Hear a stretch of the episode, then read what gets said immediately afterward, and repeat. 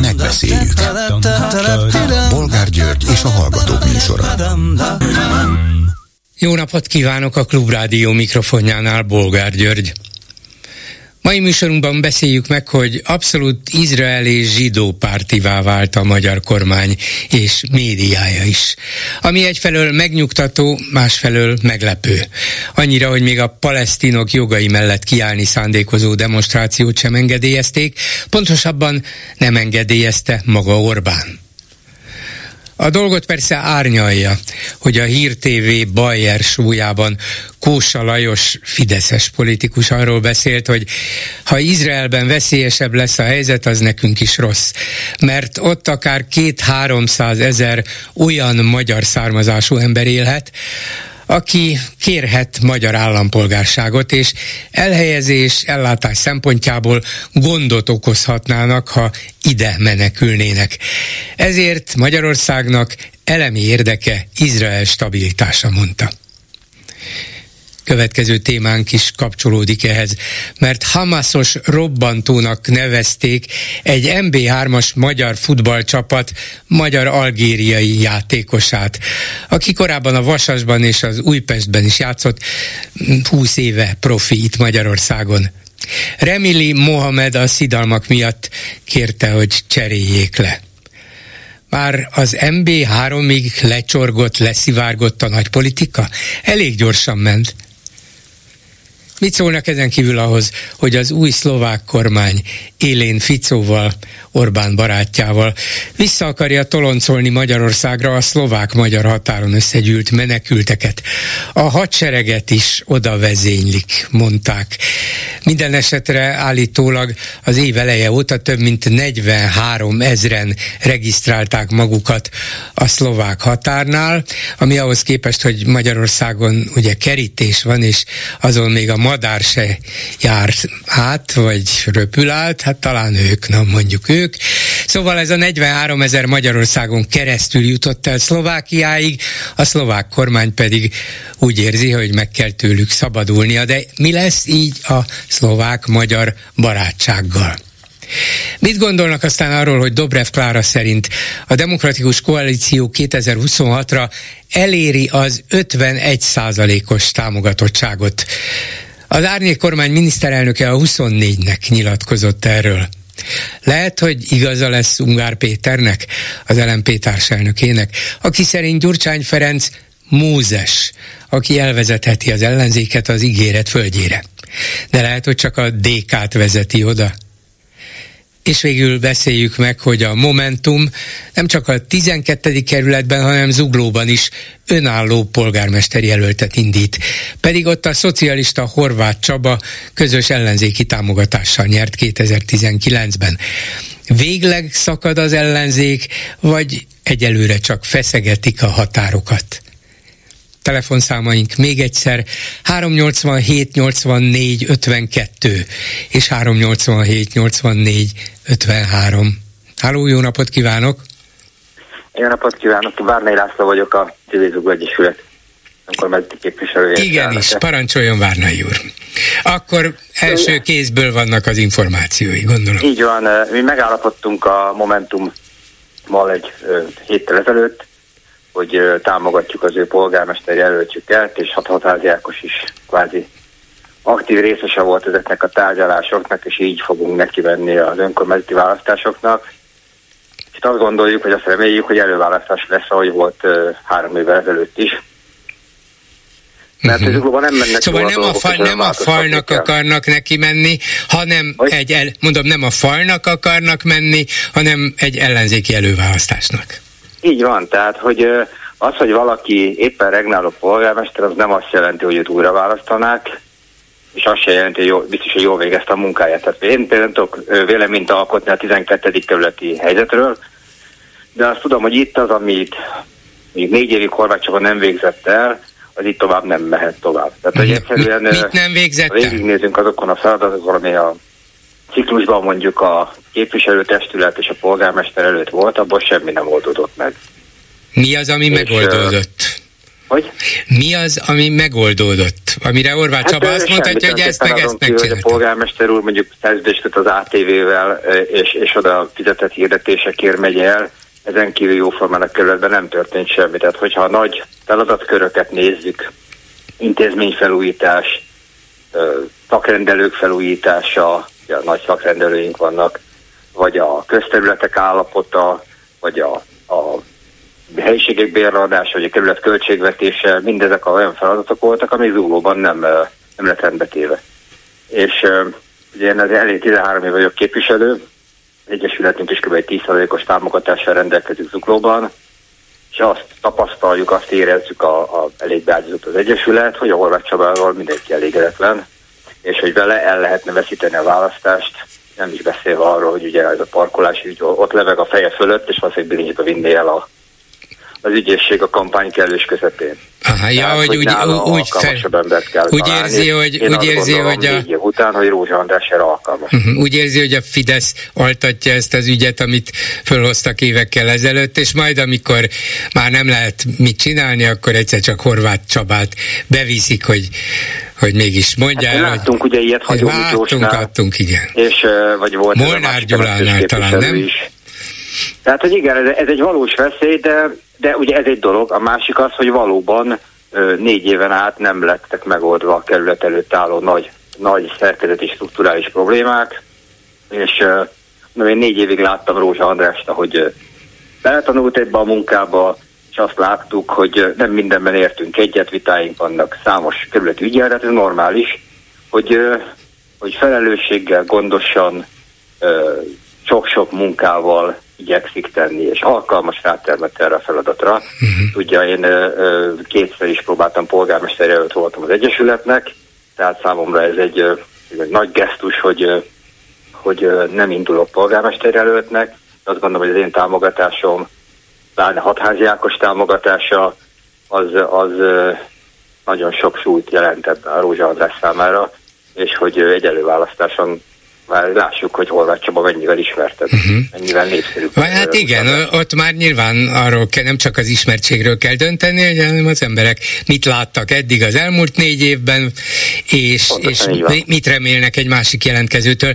De ez Rózsa Andrásnak volt az elképzelése, esetleg már hónapokkal ezelőtt gondolkodott róla, talán néhány emberrel meg is beszélte, vagy a Momentum jött elő ezzel, hiszen hallottuk, láttuk, hogy igaz nem a szocialistákat, hanem a DK-t bírálták elég keményen. Szóval kinek volt ez az elképzelése, hogy na, próbáljuk, próbáljuk szerencsét. volt, én nagyon sokáig ambicionáltam, hogy, hogy kvázi közös munkát civil polgármester jelölt legyek, de láttam, hogy a pártok ezt nem fogadnák el, és így, és azt gondolom, hogy közben Rózsa András is nyilván ott dolgozott, és szerintem ő erre alkalmas. Talán alkalmasabb is, mint én. És, Na, ilyeneket Várnai úr. Mi elfogadtuk, a civil uh-huh. egyesület nagyon sokáig vitatkozott, a, ugye ez egy civil egyesület, egy párt jelöltjét támogatni, az egy civileknek egy meghasonlás. És úgy gondoltuk, hogy egyfajta ilyen választási szövetségben, és utána remélhetőleg egy győzelem után egy közös területvezetéssel mindazokat az elképzeléseket, amiket ellenzékben ugye az ember nem tud megcsinálni, és csak kritizálni tud, azt most kipróbálhatjuk, hogy lám, akkor sikerül-e például az UPO-ban helytörténeti gyűjteményt tervezni, vagy megépíteni, amit, amit mit én hat éve szorgalmazok. Uh-huh. De ez csak egy, vagy sikerül-e úgy gazdálkodni a kerület vagyonával, hogy ne ingatlan eladásokkal legyen mindig uh, valamire pénzünk. Tehát nagyon-nagyon sok feladat van, izgalmas lenne végre azt mondani, hogy akkor próbáljuk meg, hogy lehet zuglót máshogy is vezetni. Értem, de a lényeg az, hogy előválasztásig gondolkodnak, és az döntsön, a kerület lakói döntsék el, ki így legyen van, a van. közös ellenzéki jelölt. És, és szerintem ez egy jó módszer arra, nyilván ne legyen két ellenzéki jelölt. Amúgy a Fidesz itt, ha csak nagyon nagy hibát nem követünk, nem tud nyerni, mert egyszerűen a kerület mhm. lakossága olyan, hogy őket nem választanák meg, nincs is annyira ö, ismert jelöltjük, de hogy mindenképpen egyfajta kihívót kapott Horváth Csaba, és azt gondolom, hogy ez a normális demokratikus működés, hogy, hogy az, hogy valaki egyszer egy posztot megszerzett, az nem jelent egy életig. Nem jelent örökbérletet, értem. Köszönöm szépen Várnai úr, hogy jelentkezett. Viszont, viszont hallásra. Háló, jó napot kívánok! Üdvözlöm, Bolgár úr, Máté Bence vagyok, és már régen beszéltünk. Ú, nagyon régen, és félek, hogy meg kell majd szakítanunk a beszélgetésünket, mert néhány percen belül itt van egy megbeszélt interjú alanyom, sőt már itt is van. Máté úr, Akkor Bolgár úr később folytatjuk. jó, visszahívjuk egy olyan 10-15 percen belül, ha még elérhető. Elérhető? Persze. Jó, jó. Igen, igen. Akkor jelentkezünk. Köszönöm szépen. És a vonalban itt van Latman Tamás, nemzetközi jogász. Jó napot kívánok! Jó napot kívánok, és elnézést kérek a hallgatótól is, hogy bele Az- az én vagyok. a betelefonálásába. Az Bocsánat, én de- vagyok, aki, aki elnézést kell, hogy kérjek, de van ez így, hogy néha összecsúszik. De ha meg lehet vele beszélni, és lám meg lehetett, mert elérhető, akkor minden rendben. Szóval nem a zuglói polgármester jelöltségekről akarok önnel beszélni, hanem valami furcsa dolog történik. Most már jó néhány hete a szlovák-magyar határon, de ennek fejleményei vannak. Az új Ficó kormány, amelyik Orbán Viktor legszorosabb szövetségese e pillanatban megüzente, hogy szeretné visszaküldeni a szlovák határon összegyűlt több tízezerre tehető menekülteket Magyarországra, ahonnét ők bementek Szlovákiába, és ott regisztráltatták magukat a rendőrséggel. Mondván, hogy Szlovákia ezt a nagy tömeget nem tudja ellátni, fogadni, kezelni, úgyhogy menjenek vissza, ahonnan jöttek. Láttunk már ilyet, mert Magyarország tulajdonképpen mindenféle más módon és más szabályok alapján, de azonnal visszalöki a szerb határon átjutott menekülteket Szerbiába, azok megpró- megpróbálják másod, harmadnap, ötödszörre, és valahogy ezek szerint eljutottak például Szlovákiáig. De mi lesz akkor, hogyha a szlovák kormány azt mondja, hogy na ide nem jönnek? Mit, mit, mit csinálhat ilyenkor a magyar kormány? Mi volna a dolga jog szerint?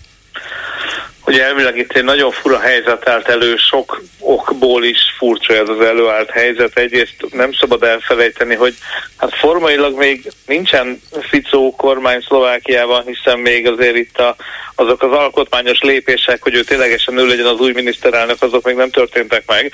Tehát innentől kezdve minden kijelentést azt érdemes nagyon fenntartásokkal kezelni, ami, ami Ficó irányából, meg Szlovákia irányából érdekel, hogy azt nem biztos, hogy Ficó akarja. Ezek nem, az ő, nem feltétlenül az ő közlései, ő még nincsen uh, ugye a kormányon. A másik pedig az, hogy ugye az is fura lehet sokak szempontjából, sokak számára, miután Magyarországon alapvetően az elmúlt években arról szólt minden Orbán Viktor kommunikációjában, hogy ide már pedig egy fiadarab migráns sem tudja betenni a lábát, mert annyira hatékonyan zár a déli kerítés, meg minden egyéb. Most akkor ehhez képest ott mégis, ezek szerint mégiscsak vannak migránsok, akik Magyarországról valahogy elérkeztek Szlovákiába, és különösen délről, tehát Magyarország felül érkeztek oda. Tehát itt egy, alapvetően egy olyan helyzetben vagyunk, ahol nagyon sok beszédnek nem áll össze a, a, a, a történet, a valóság, az nagyon nehezen kiismerhető. Azért azt mindenképpen elfogadhatjuk tényként, hogy valószínűleg Magyarország irányából is természetesen érkeznek menedékkérők a Szlovákia felé, akik ugyanúgy nem nagyon akarnak ott maradni, mint hogy a Magyarországra érkezők is. Látjuk, hogy mennek tovább, és nagy részük Szlovákiába eljut. Tehát ez egy olyan kialakult helyzet, ahol az ilyen személyek átadása átvételét, azt elvileg a két állam közötti valamiféle nemzetközi szerződéssel vagy egyéb megállapodással kellene rendezni, úgyhogy jelenleg ugye az a nagyon nagy kérdés, hogyha a szlovák hatóságok tényleg ilyen visszatolásokat megpróbálnak végrehajtani, arra hogyan lépne a magyar hatóság. Ebben nekem nincsenek olyan professz profetisztikus képességeim, hogy azt én meg tudjam mondani. Ennek jelenleg olyan fajta külön erre a speciális bilaterális viszonyra kialakított szabályai nincsenek. Az általános Európai Uniós együttműködés keretében kellene ezt meg, megoldani és teljesíteni, de igazából én egy picit értetlenül nézem ezeket a kijelentéseket, amik Szlovákiából születnek, egy kicsit értetlenkedem azról a szempontból, hogy egyáltalán mi a valóság, de ugye ez fontos rögzíteni, hogy ezeknek a mondásoknak a nagy része igazából ilyen belpolitikai kommunikáció, tehát egyáltalán nem kell meglepődnöm rajta, hogy nem minden körülmények között értem azokat. Értem, de hát a szlovák kormánypártok, amelyek többségbe kerültek a parlamentben a választások után megegyeztek a koalíciós szerződésről. Jó, nyilván nincsenek még formálisan beiktatva, jóváhagyva, ezért aztán egy részét annak, amit Ficó meg a kijelölt miniszterei mondanak, lehet propagandának vagy üres szövegnek tartani, de hát azért nem mindegy, hogy akár néhány héttel a hivatalba lépésük előtt mit mondanak, hogy oda vezényeljük a katonaságot, megerősítjük a rendőrséget, vissza akarjuk küldeni őket Magyarországra, Magyarországgal tárgyalásokat akarunk kezdeni, szóval akármit fognak csinálni, valami biztos kijön ebből. Igen, és azért nagyon érdekel, hogy majd a magyarországi kormány erre hogyan fog reagálni, különösen annak fényében, hogy az elmúlt időszakban folyamatosan azt hallottuk a magyarországi kormánytól, hogy hát itt nincsen egy darab migráns se. Most ezek után leülnek tárgyalni Szlovákiával, akkor az egy beismerése annak, hogy azért lehet, hogy mégiscsak vannak migránsok Magyarországon is. Szóval ez egy nagyon fura helyzet politikai értelemben, amit most a az agresszív szlovákiai külpolitikai jellegű kommunikáció előállított egy kampányidőszakban. Hát nem tudom eldönteni, hogy, hogy mi lesz ebből, hogyha tényleg itt valamiféle tárgyalások fognak következni ebben a dologban. Jelenleg sok minden, amit a szlovák kormány csinál, az nem más, hogy a szlovák politika, amiről beszél, hogy majd csinál, vagy tényleg csinálja-e, hogy le kell küldeni a hadsereget délre, meg ilyenek. Tehát ezek mind olyan dolgok, amiket egyébként politikai kommunikációban a magyar kormány részéről is láttunk az elmúlt években. Nyilván ez egy politikai helyzet, és ebben akarnak valamiféle uh-huh. ilyen képet felfesteni. Ja, azért, is akarom ki, azért is akarom azt kérdezni öntől, hogy, hogy de jogilag ilyenkor mi a teendő? Mi az Európai Uniós szabály? Mit tehetne szabályosan és az európai jog szerint Szlovákia? Mi az, amit köteles megtenni? Mi az, amit mi vagyunk kötelesek megtenni? Most függetlenül attól, hogy mi lesz azzal a több tízezer migránssal vagy menekültel főszabály szerint az Európai Uniós együttműködés keretében, hogyha nincsenek külön megállapodások, már pedig tudtommal nincsenek ilyen jellegű külön megállapodások hatályban Magyarország és Szlovákia között, akkor elvileg az ilyen kiutasítások végrehajtásában az Európai Unió tagállamok partner, Európai Uniós tagállamok partnerek kell, hogy legyenek, tehát a általános jogi kötelezettség keretében, az együttműködés keretében Magyarországnak ezeket a személyeket Szlovákia irányából át kell vennie. Hiszen mi a Tehát... Schengeni határon, hát így vagy úgy átengedtük őket, átjöttek, és, és mi egy biztonságos ország vagyunk, tehát milyen alapon lökjük őket, vagy engedjük őket tovább Na, Szlovákiába. Ez egy nagyon ugye? izgalmas kérdés, és ez egy nagyon fájdalmas dolog, és én nem örülök, hogy erről beszélni kell, és lehet, hogy egy páran majd nem is örülnek neki, meg kritikát fogalmaznak meg velem szembe, de az igazság az, hogy hogy eddig már az elmúlt években már nem egy olyan bírósági ítélet született más Európai Uniós tagállamokban, ami azt mondta ki, hogy Magyarország nem minősül biztonságos országnak. Igen, igen, ezt mondjuk nyugati uh, bíróság, német, német egyéb Tehát ebből bíróságok. elméletben még az is következhet, és azért mondom, hogy elméletben az következhet, mert tényleg jelenleg ilyen politikai dumákat látunk magunk előtt, és én tényleg nem tudom megmondani, hogy mi az, amit ebből mondjuk a szlovák hatóságok tényleg a valóság tesztjének is kitesznek majd. Tehát itt tényleg az történik, hogy ők azt mondják, hogy Magyarországra át kell tenni embereket, és erre megfelelő eljárásokat megindítják. Elképzelhető, hogy valaki azok közül a személyek közül mondjuk a szlovák bírósági rendszerhez tud fordulni valamilyen módon, és akkor még az is elképzelhető, hogy egy szlovák bíróság azt mondja ki, hogy Magyarország már pedig nem, szám, nem számít biztonságos országnak. Nem azt állítom, hogy ez meg fog történni, de benne van a pakliban.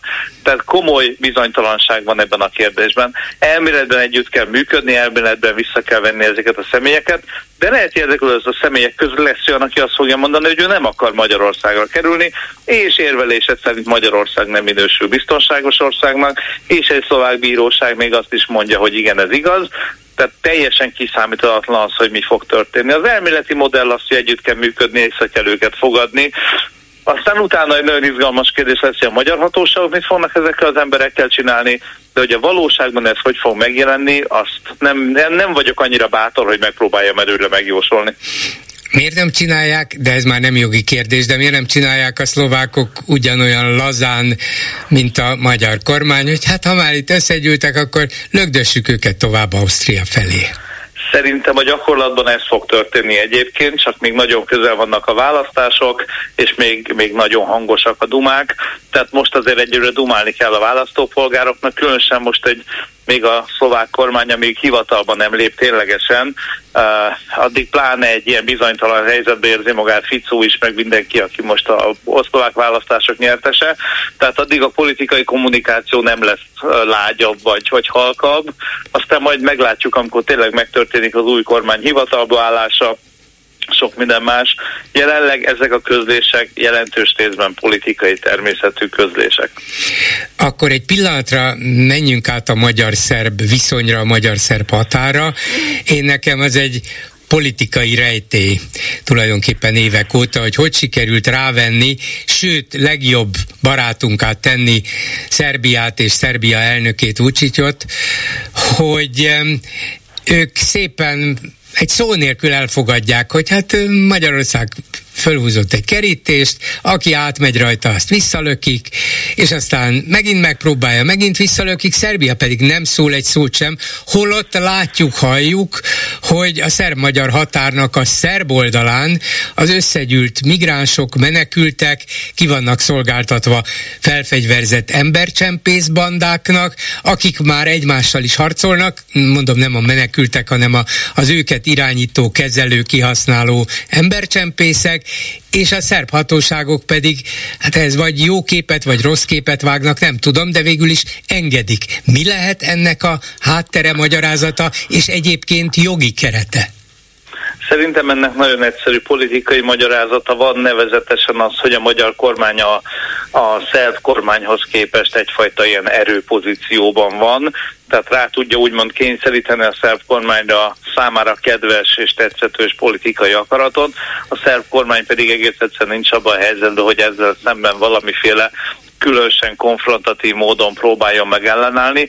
Hogy utána ez még milyen egyéb rész alkukat is magába foglal a két állam, egyébként most jelenleg kívülről ítélve nagyon pozitív bilaterális kapcsolata, azt nem tudjuk, utalok itt például most Koszovó kérdéskörére, de az biztos, hogy a magyar kormány ugye a szerb külpolitikai ambíciók tekintetében, amikben azért benne van egy európai integrációs célkitűzés, ott azért Magyarország igenis erőpozícióban van, ami azt jelenti, hogy a bilaterális viszonyban többet kényszeríthet rá, uh-huh. vagy többet kénytelen elviselni a szerb kormány, mint amennyi lehet, hogy neki tetszik.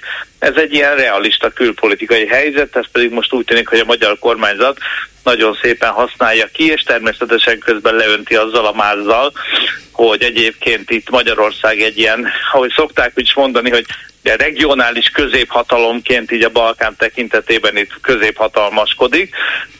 Hogy egyébként meg milyen alkuk vannak a háttérben, azról meg nyilván az úgy van rendjén, hogy külsősként az ember nem is mindig tud mindent. De a magyar-szlovák viszonyban ilyen erőfölénye egyik országnak sincs még akkor sem, hogyha mi kétszer annyian vagyunk, mint a szlovákok. Nincsen, de viszont itt ugye az a nagy helyzet, hogy igazából Ficó, tehát az ezt körülbelül ki lehet találni, hogy a ficói külpolitika, meg a ficói politizálás milyen irányban fog menni.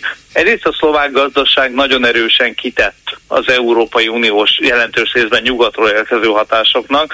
Ugye maga a szlovák államnak a gazdasági struktúrája, nek ők nem tehetik meg azt, hogy bezárkózzanak, elzárkózzanak, tehát ez, erre szokták rossz értelemben mondani, hogy összeszerelő ország tehát hogy ott tényleg iszonyatos nagy kitettség van a nyersanyagoknak, késztermékek, termékek, stb. stb. Tehát ott ez egyrészt egy, tényleg egy, egy, egy nyugati orientációt határoz meg.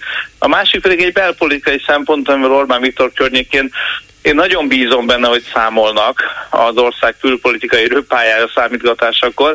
Hát Ficó számára a természetes első számú ellenség mindig is Orbán Viktor lesz.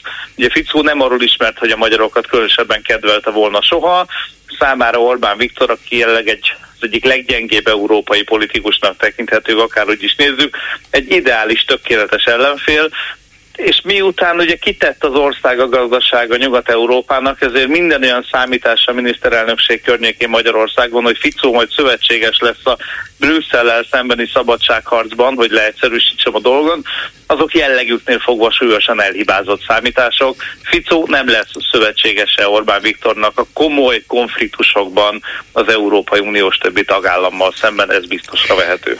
Köszönöm szépen Latman Tamás nemzetközi jogásznak. Viszont hallásra! Viszont hallásra!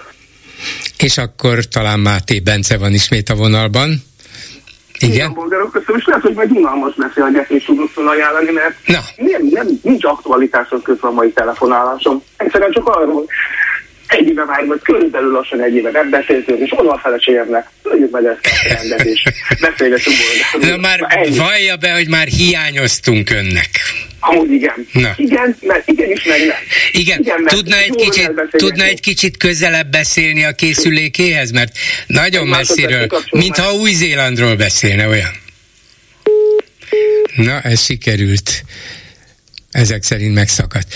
Na, harmadszor is megpróbáljuk Máté Bencét, és akkor lehet, hogy harmadszorra nem csak halljuk, de jól is fogjuk hallani, úgyhogy ezt a kis türelmet még megköszönöm önöknek, és lehet, hogy egyeseket föl fog bosszantani, mert tudják, ő az a, az a fideszes hallgatónk, akikkel, akivel évek alatt többször is néha jót beszélgettünk, néha jót vitatkoztunk, de hallgatók egy része meg azt mondta ilyenkor, hogy hát miért kell egy fideszessel ennyit beszélni, de hallották, egy éve már nem hívott bennünket, úgyhogy akkor ezt türelemmel hallgassák. Igen, akkor most megint megpróbáltuk. Itt vagyok. Jobb, jobb, nagyszerű. Elnézést, a headsetet kikapcsoltam, és ő meg úgy döntött, hogy akkor megszakítja a beszélgetést. Na, most jobban halljuk.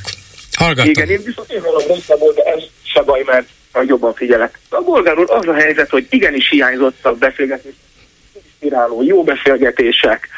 Másfelől meg közelből az elmúlt egy évben éppen a gyógyulás útjára léptem annyiban, hogy sokkal, sokkal, sokkal kevesebbet foglalkozom politikával, belpolitikával meg főleg. Na, mi ennek az oka? Ez jót, Tudom, jót tesz az idegeknek, én, én elmond, elhiszem. A kialvatlanság, de egész egyszerűen az unalom. Egyszerűen, én szerintem 22-ben ott eldőlt azon a választáson valami nagy dolog. És azóta nem érdekel. Néztem parlamenti közvetítést, halálunalmas. Nem nyitom meg a, a magyar nemzetet, nem évek óta nem nyitottam meg. Nem történik semmi olyan, ami egy picit is intellektuálisan inspiráló lenne. Nem, nem, Pedig nem- helyzet van, helyzet, nem magyar helyzet van, de helyzet van. Itt van ez a szörnyű ukrajnai háború, itt van ez a szörnyű helyzet Izraelben és környékén. Szóval van ennek akár Magyarországra vonatkoztatva is komoly, vagy lehet komoly következménye. Tehát kell, hogy érdekelje önt, hogy nem a magyar nemzetben érdekli, azt, azt rendben van, azt támogatom. belpolitika, tehát uh-huh. akkor inkább úgy mondom, a, a pártpolitikai dimenzió az, ami elvesztette a, a, a Uh-huh. Orbán Viktor és a Fidesz. Or- mértében. Ezzel itt azért elolvasom a híreket, meg követem a dolgokat nyilván magam körül. Amúgy azon gondolkoztam, hogy vajon ez nálam, tehát csak én tapasztalom ezt a nem kiábrándulás, az az érdekvesztés, vagy, vagy ez egy nagyobb dolog rajtam fölülálló dolog, hogy még több ember az, akit egyszerűen nem érdekel már a Igen, politika. másik oldalról, Oldalról te, ha tetszik, akkor ellenzéki oldalról meg tudom erősíteni sajnos. Nem, nem, nem, Vannak pont, nem olyan, csak ellenzék, mondom, mondom, de ez én az ellenzéki oldalat ismerem jobban. Tehát nagyjából Én- olyan a én a magam baráti világát, köröm. ahogy én látom a világot, egy ugye nagyon-nagyon-nagyon kis ablakon keresztül nézem én a világot, ugye saját szemüvegem mögül. Én, én csak ezt látom, hogy ugye az emberek a hétköznapokban egyre kevésbé fontos a politika. Mondtam, hogy uh-huh. szerintem egy normalitás, egy normális irányba halad végre az élet. Tehát szerintem Nyugat-Európában az egy nagyon jó dolog, hogy emberek nem foglalkoznak ki hétköznapi szinten a politikával.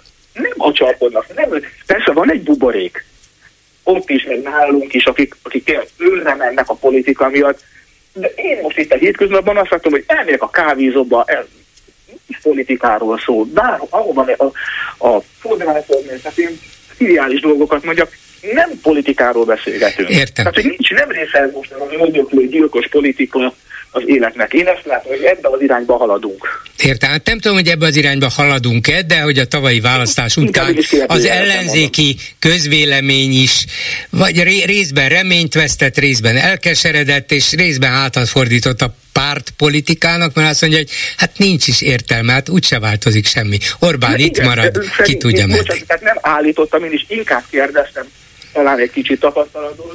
De igen, tehát ezt, ezt osztom. Azzal együtt amúgy csak, hogy napi szinten, tehát hogy aktualitásról beszél itt Miskolcon, de hogy érdekes most a helyzet. Biztos, hogy jobb is tudja, hogy itt érdekes választás lesz jövőre. Hát ha, ha úgy lesz, ahogy most áll a dolog, annyira tudom, hogy beszéltem a DK által megjelölt polgármester jelölttel, beszéltem a jelenlegi polgármesterrel, úgyhogy tudom, hogy ott valami fortyog, vagy valami készülőben van. Érdekes lesz a választás, Mondja, vagy egy előválasztás lesz? Én mit látok? Egy, egy, egy egyszerű ember, egy Miskolton, aki él, azt mondom, hogy elérték nálam, hogy én a pedig mindig a Fideszre szavaztam. Biztos, hogy a Verespára fogok szavazni. Ez nem, mond, nem mondja, Akár miért? A Fidesz. Miért? Na, azt, hogy ez a DK-s az kizártnak tartom, Na de, hogy azt értem, de, de miért a Verespára? De a Verespára, hogy nem csinálja rosszul, képzeljen, uh-huh. nem csinálja rosszul. Szerintem nem vezet, egy, nem egy megosztó figura.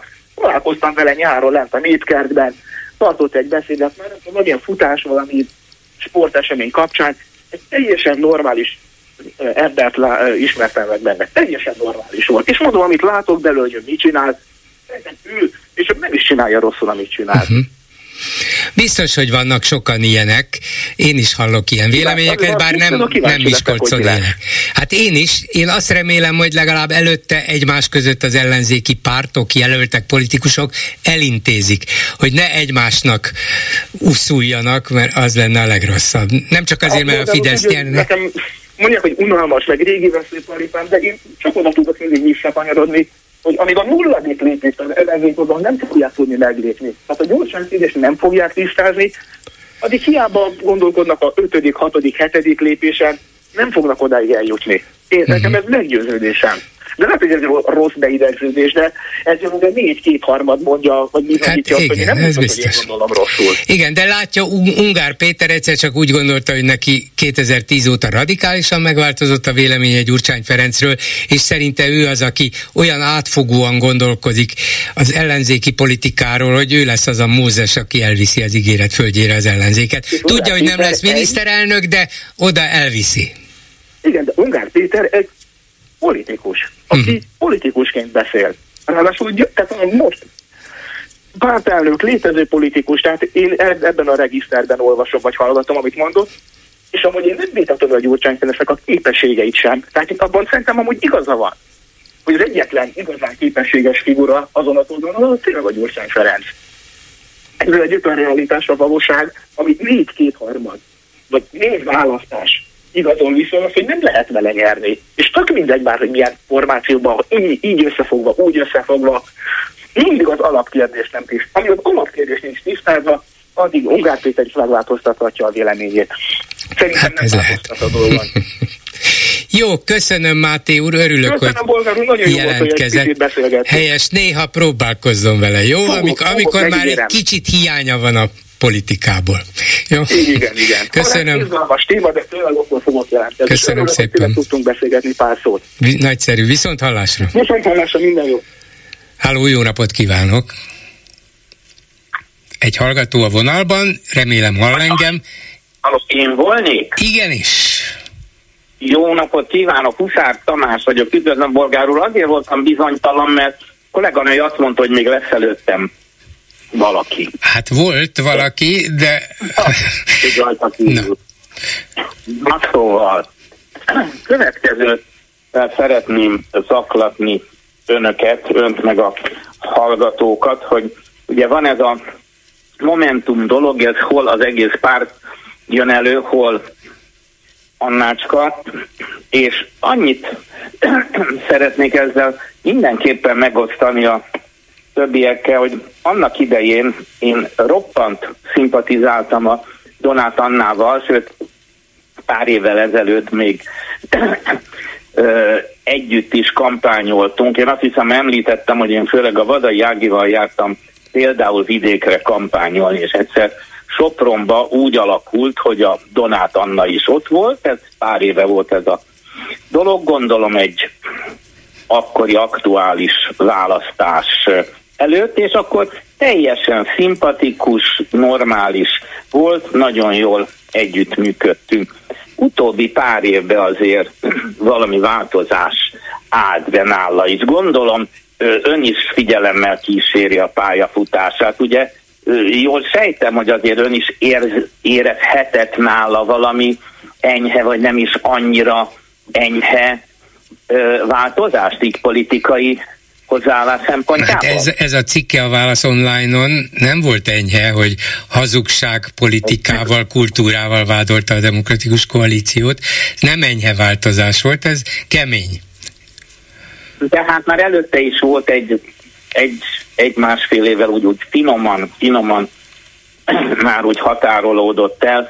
Én a édesapjával több évtizede jó viszonyban vagyok, olyannyira, hogy bizonyos ilyen névnap születésnapi rendezvényeimen még meg is tisztelt engem, én meg támogattam az ő egyházát, bár ugye én ugye hithű ateista vagyok, ennek ellenére támogattam, nekem természetesen az Iványi Gábor egyházát is. Szóval a Momentumnak a születésétől kapcsolatban ugye ők nagyon jó megérezték ezt az olimpiai dolgot és rárepültek, az, az sajnálatos, hogy nincs megemlítve, hogy azt a cirkatán 260 ezer szavazatot azt ők nem egyedül gyűjtötték össze, a javarészét természetesen ők, de a többi ellenzéki párt is benne volt a gyűjtésbe. A DK több tízezer aláírást adott át, tehát ezt is hozzá kell tenni.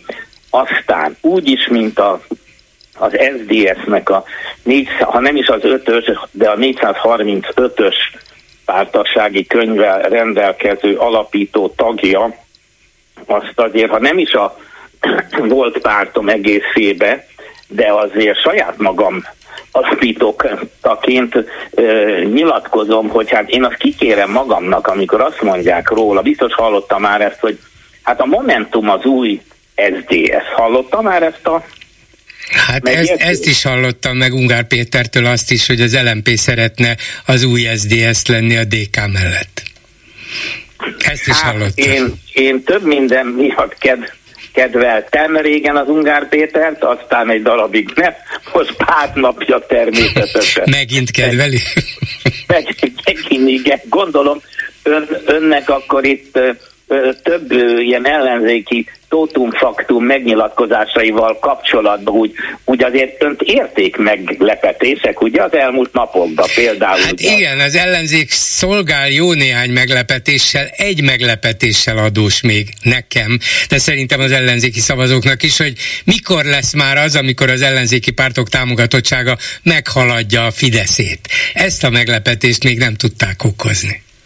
Igen, hát tavaly az áprilisi választás után én nekem volt egy, egy hozzászólásom, rögtön utána jól megtámadott egy ö, hozzászóló, és ö, nagy mellénnyel, másodjára pedig nagyon nagy mellénnyel vádolt, mert mondtam a magamét, és azzal fejezte be, hogy az olyanok miatt vesztett az ellenzék, mint én vagyok, szóval úgy vigyázom, bolgár úr, én egy, egy egy ilyen influencer vagyok, hogy ö, vereségbe tudom taszítani. Hajszolni az ellenzéket. Huszár, Huszár úr, elnézést kérek öntől is, mert közben itt van egy meghívott interjú alanyom, de öt óra után, ha jó önnek, akkor folytathatjuk a beszélgetést, már csak azért is, mert a Momentummal kezdte, és a Momentum egyik elnökségi tagja van itt. Jó? Szeretettel várom a visszahívást. Jó, köszönöm szépen, köszönöm és, akkor, szépen, és akkor csak közben, hogy korrigáljam magam a Latman Tamással folytatott beszélgetésben szóba került, hogy hát a Ficó kormány még nincs is hivatalban, erre mondtam, hogy hát koalíciós szerződést megkötötték, aláírták, de egy barátom figyelmeztetett arra, hogy pár napja már hivatalba is lépett, átvették a kormánytagok a megbízásukat az államfőtől, és valóban így van, úgyhogy amit Ficó mond, csinál, azt már hivatalban lévő, és nem csak választásokon nyertes miniszterelnökként teszi, mondja, csinálja. A vonalban pedig itt van Kele János, a Momentum elnökségi tagja. Jó napot kívánok! Jó napot kívánok, köszöntöm a hallgatókat is. Nem mondom, hogy a Momentum nagyon csendben van, vagy nagyon nyugton marad, hanem meglepetésekkel szolgál. Volt itt néhány nappal ezelőtt ez az érdekes cikk Donát Annától a Válasz Online-on. Aztán most bejelentették, hogy Zuglóban, ahol szocialista polgármester van, egy momentumos kihívója lesz egy polgármester személyében, szóval mintha a Momentum, a 12. kerületben már néhány hete bejelentettek egy Momentumos jelöltet, de ott mondjuk Fideszes a polgármester.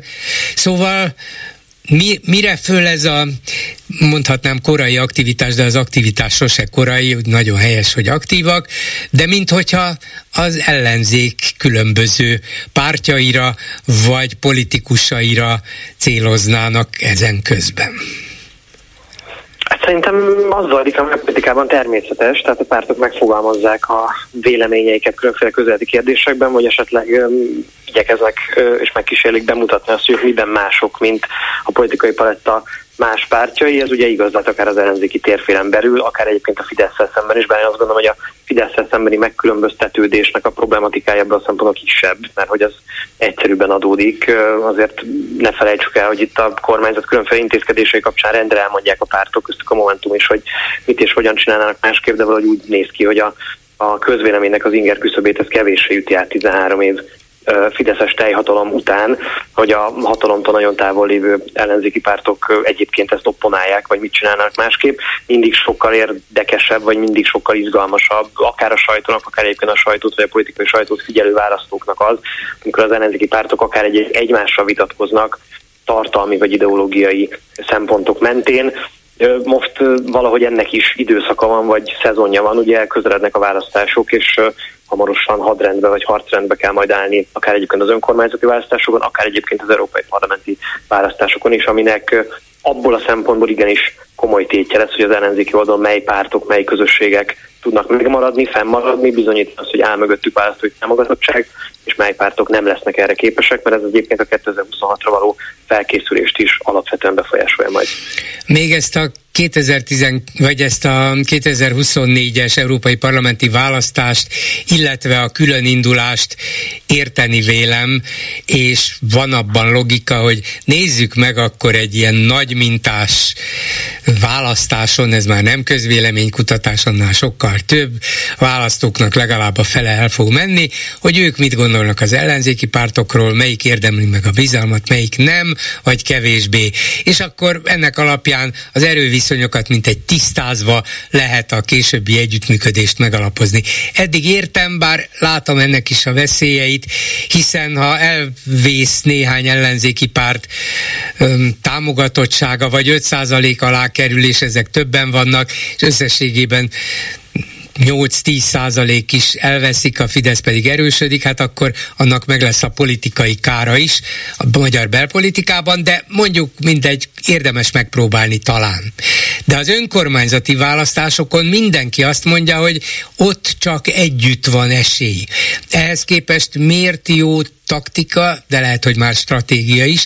Miért jó taktika az, hogy néhány helyen már azt mondják, hogy na, itt a Momentum akar indulni, itt a Momentumnak ez és ez a jelöltje, mert például a jelenlegi ellenzéki támogatottságú polgármesterrel nem elégedett.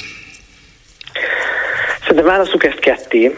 Egyfelől tényleg van az európai parlamenti választás, ahol én azt gondolom hogy van értelme a pártok versenyének, tehát egy teljesen listás, tisztán arányos választási rendszerben, hogyha külön politikai pártok és közösségek léteznek Magyarországon az ellenzéki oldalon, hogy ezeknek mely választáson kellene megméretődniük, ha nem ezen. Tehát szerintem, aki amellett érvel, hogy itt is közös listán kellene indulni, az valójában amellett érvel, hogy ezek szerint nincsen szükség különféle különböző, egymástól különböző politikai közösségekre az ellenzéki oldalon. Én nem gondolom, hogy ez így van, nem véletlen, hogy ezek külön politikai közösségek, amelyekben nyilván van annyi közös, hogy egy koalíciós kormányt vagy egy választási szövetséget tudjanak formálni egymással, bár ennek is láttuk, hogy milyen akadályai vagy milyen korlátai vannak. Ugye 2022-ben nagyon nehezen jött össze az a közös program, az a közös minimum, amiben mindenki meg tudott egyezni, hiszen hogyha 6-7 szereplővel kellett megcsinálni, az óhatatlanul ide vezet. Ezért is lenné, hogyha kicsit tisztulna a pálya ebből a szempontból, és látnánk, hogy mely politikai közösségek mögött van tényleges választói támogatottság, és mely politikai közösségek vannak ezen a pályán, amolyan megszokásból, hiszen ugye a Fidesz elmúlt 13 éves regnálás alatt ahhoz is hozzászokhattunk, hogy miközben korábban pártok tűntek föl és tűntek el, amikor megszűnt a választói bázisuk, addig az elmúlt 13 évben pártok feltűnnek, de el nem tűnnek, hiszen a rendszer egészének is mert a hatalom egészének is az az érdeke, hogy el ne tűnjenek pártok, hanem aprózódjon és fragmentálódjon tovább az ellenzéki torta. És emellett látjuk azt is, hogy a választások óta jöttek létre új politikai közösségek, tehát még több párt lett, az elveszett szavazatok ebből a szempontból, vagy a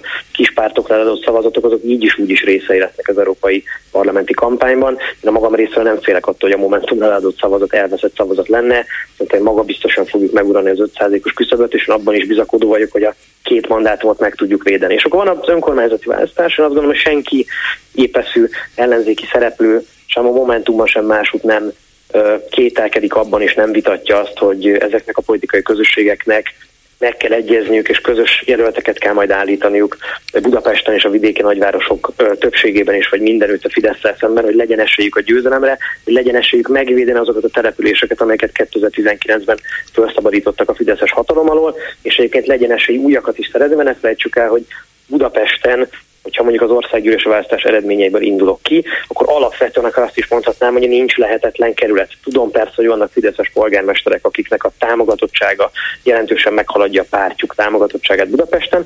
Összességében a politikailag Budapesten nincsen veszett ügy.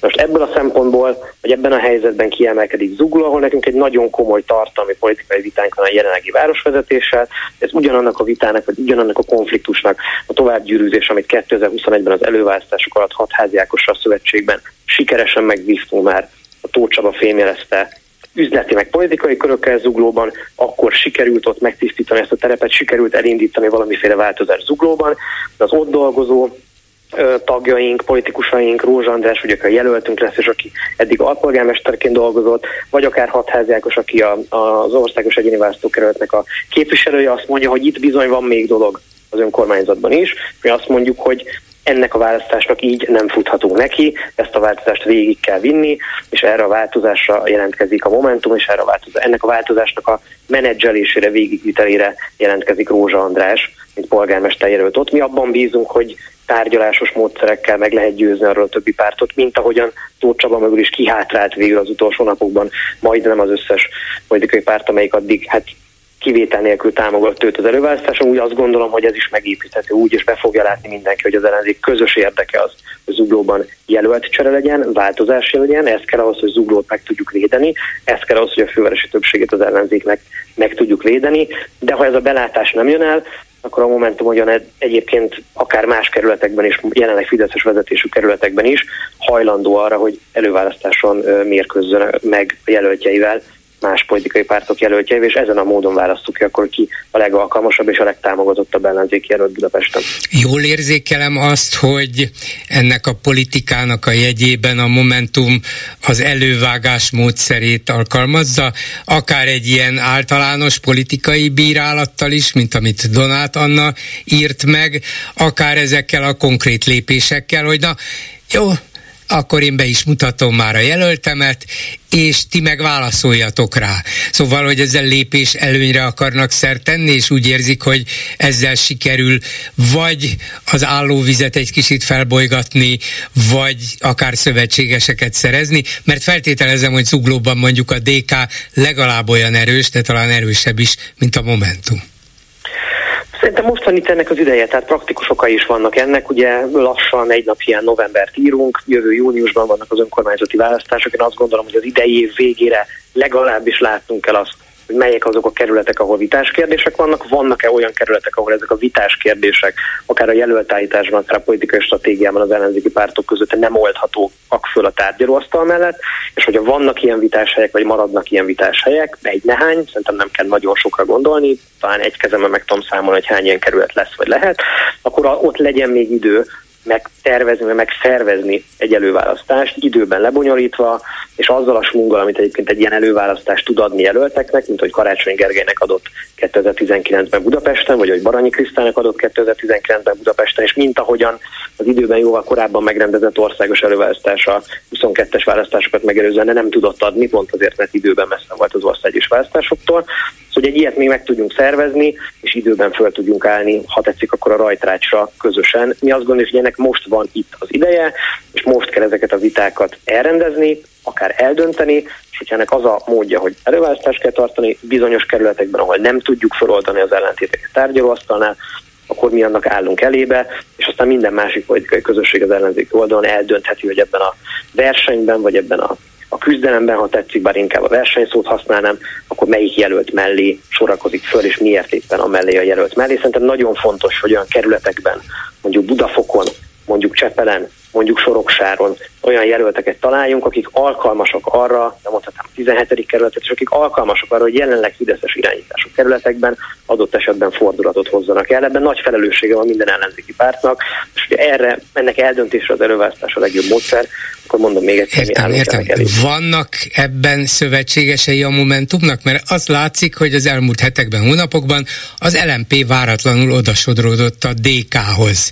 Úgyhogy a DK-nak már van egy kis szövetséges a Momentumnak van. Most éppen egy szocialista polgármester ellen fordultak. Hát ki marad? Szerintem van itt egy kiskép, meg egy nagy kép, és akkor gyorsan igyekszem ezen végig menni. A nagy kép azért az, hogyha az ellenzéki pártok politikai támogatottságát nézzük, akkor Budapesten, akkor ahhoz képest, talán az egész országra mondhatom, de Budapesten ez a leglátványosabb. A Momentum egyedüliként súlyosan alulreprezentált önkormányzati pozíciókat tekintve. Ez, ha élhetek ezzel a parafrázissal, történelmileg így alakult 2019-ben, de tény, hogy Momentum ahhoz képest, hogy mennyi szavazói vagy támogatói van Budapesten, ahhoz képest nagyon kevés önkormányzati pozícióval rendelkezik mondjuk a fővárosi közgyűlésben. Most ebből az következik, hogy más pártok, hiszen ugye véges számú polgármesteri hely van, meg képviselő hely van, de most ebből az következik, hogy más pártok meg akkor túl reprezentáltak, miközben szavazójuk már nincsen annyi, akkor nagyon sok pozícióval rendelkeznek, én azt mondom, hogy ez egy anomália, amit tisztességes, meg méltányos lenne föloldani. Ugyanakkor érzékelt, hogy van egy érdek szövetség a túlreprezentált pártok között abban, hogy azért nem szeretnék ezt a túlreprezentáltságot föladni olyan könnyen. Szóval ebből a helyzetből nehéz szövetségeket építeni, miközben van egy érdekszövetség, ami ellentétes a, a Momentumnak a, az ilyen szempontból politikai érdekeivel. De szerintem van ez a nagy kép, de van a kis kép, ahol meg azt látjuk, hogy a hogyan zuglóban, hogy helyi civilek, bizonyos pártoknak, akár az LMP-nek is helyi politikusai, jelöltjei, igenis azt mondják, hogy szerintünk a Momentumos jelölt a legalkalmasabb, szerintünk változásra van szükség, szerintünk a 17. kerületben ne az induljon el, aki megszámlálhatatlan mennyiségű választást veszített már hanem egy fiatalabb, egy dinamikusabb, egy új jelölt, akivel nagyobb esélyünk van megszólítani új szavazókat, fiatal szavazókat, vagy eddig apatikus szavazókat. Úgyhogy kis léptékben, egyéni szinten, személyes szinten én azt látom, hogy pártokon túlmutatóan is rengeteg szövetségesen a Momentumnak. Itt a többi pártnak az országos vezetésén van a sor, vagy rajtuk van a mi szemünk, hogy belátják-e ezeket a nagyon praktikus szempontokat, és fölül tudja ez írni ezeket a, nem tudom, életben maradási reflexeket, amelyekkel hát jó néhány ezek közül a pártok közül egyenlőre küzdik. Köszönöm szépen Kelle Jánosnak, a Momentum elnökségi tagjának. Viszont hallásra! Viszont hallásra! Akkor tehát Huszár úr a vonalban, ugye?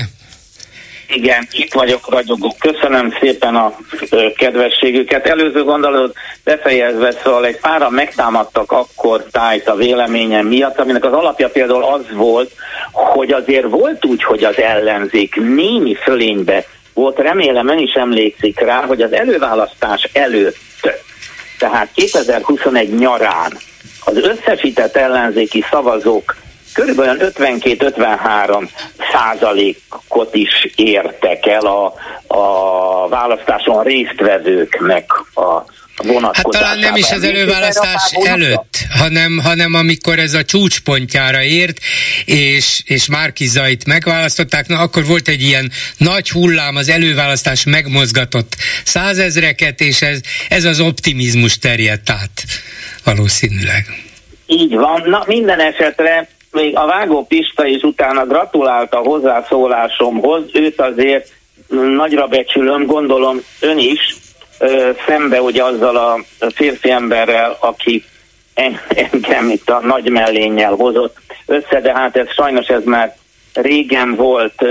Még annyit ugye, hogy Donát Anna ö, asszony ugye azt is többször kijelentett, hogy hazugsággal nem lehet hazugságot legyőzni. Pár hónappal ezelőtt egy Horngáborék által szervezett konferencián voltam, ahol Bokros Lajossal és Csillag Istvánnal ültünk egy asztalnál. Nem, nem olyan rossz társaság, ez azt hiszem, ezt el lehet ismerni, és a Csillag Pista, akivel ugye egy párda voltam annak idején, azt mondta, hogy ő nem hisz abba, amit a Klára Don Dobrev Klára mond a ö, esetleges DK-s, illetve hát ellenzéki hatalom átvétel után, hogy a fizetéseket igen komoly mértékbe lehet emelni, nincs ebbe baj, hogyha azt mondja, különösen, hogy egy szakember azt mondja, de attól még ugye